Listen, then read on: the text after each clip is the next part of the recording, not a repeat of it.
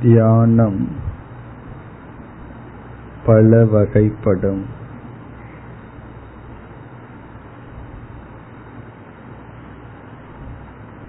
நாம் படிப்படியாக விதவிதமான தியான பயிற்சியை மேற்கொண்டோம்.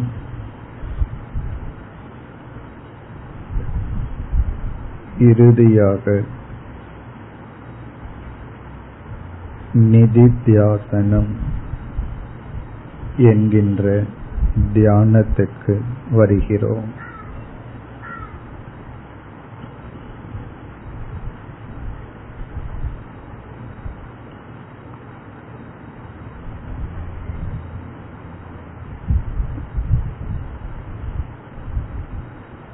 உண்மையை பற்றிய பரமாத்மாவை பற்றிய அறிவை அடைவதற்கு முன் செய்யும் தியானம். ஞானத்தை அடைந்ததற்கு பின் செய்யும் தியானம்.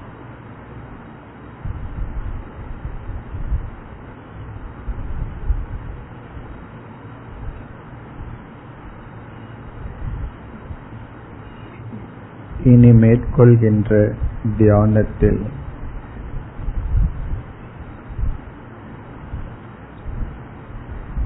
எதை கேட்டோமோ எந்த அறிவை சிரவணம் மனனம் மூலம் அடைந்தோமோ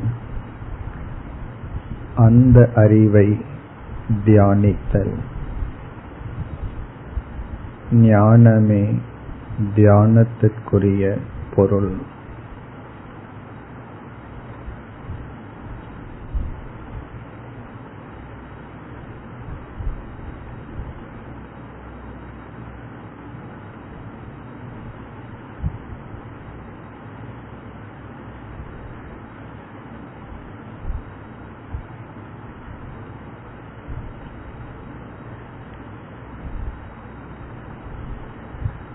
ஞானத்தை அடைந்த போதிலும்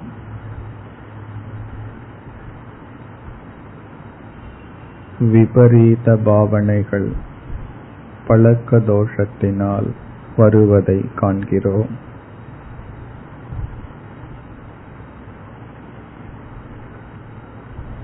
அறிந்தும் தவறுகளை செய்கிறோம். காரணம் அந்த அறிவுக்கு போதிய சக்தி பலம் இல்லை.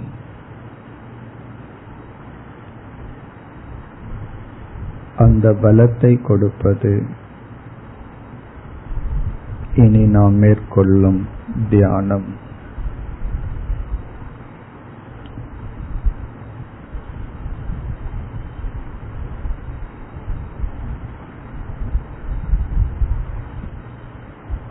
இந்த தியானத்தில் இரண்டு முக்கிய விஷயங்கள் அடங்குகிறது.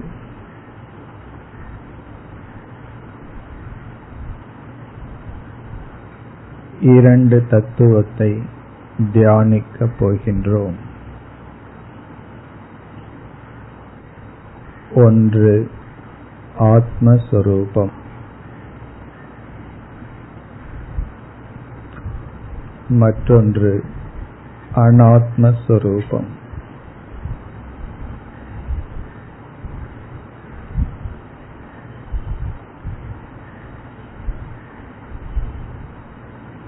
ஆத்மஸ்வரூபம் அனாத்மஸ்வரூபம். இதை பற்றி படித்துள்ளோம். சில அறிவை அடைந்துள்ளோம். அடைந்த அறிவை மீண்டும் மனதிற்குள் கொண்டு வந்து அதிலிருந்து பழகுதல். நாம் இப்பொழுது எடுத்துக்கொண்ட தியானம்.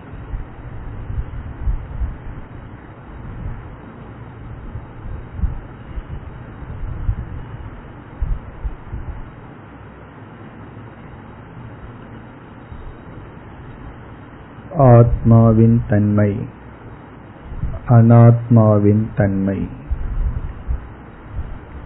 இதுதான் தியானத்திற்குரிய பொருள் விஷயம்.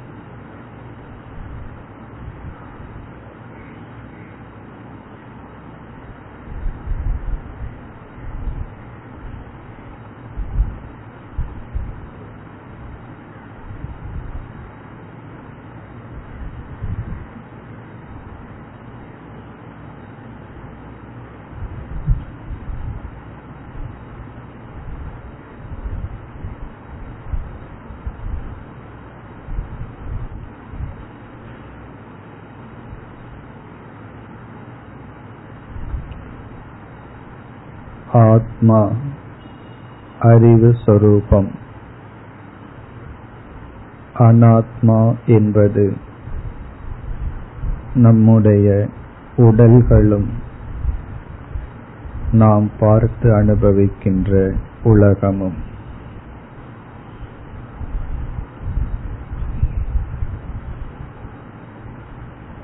ஆத்மா அறிவு சொரூபம்.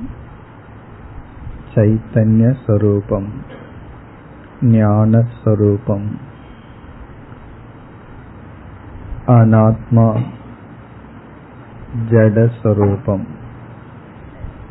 நம்முடைய உடல்கள் நாம் அனுபவிக்கின்ற உலகம்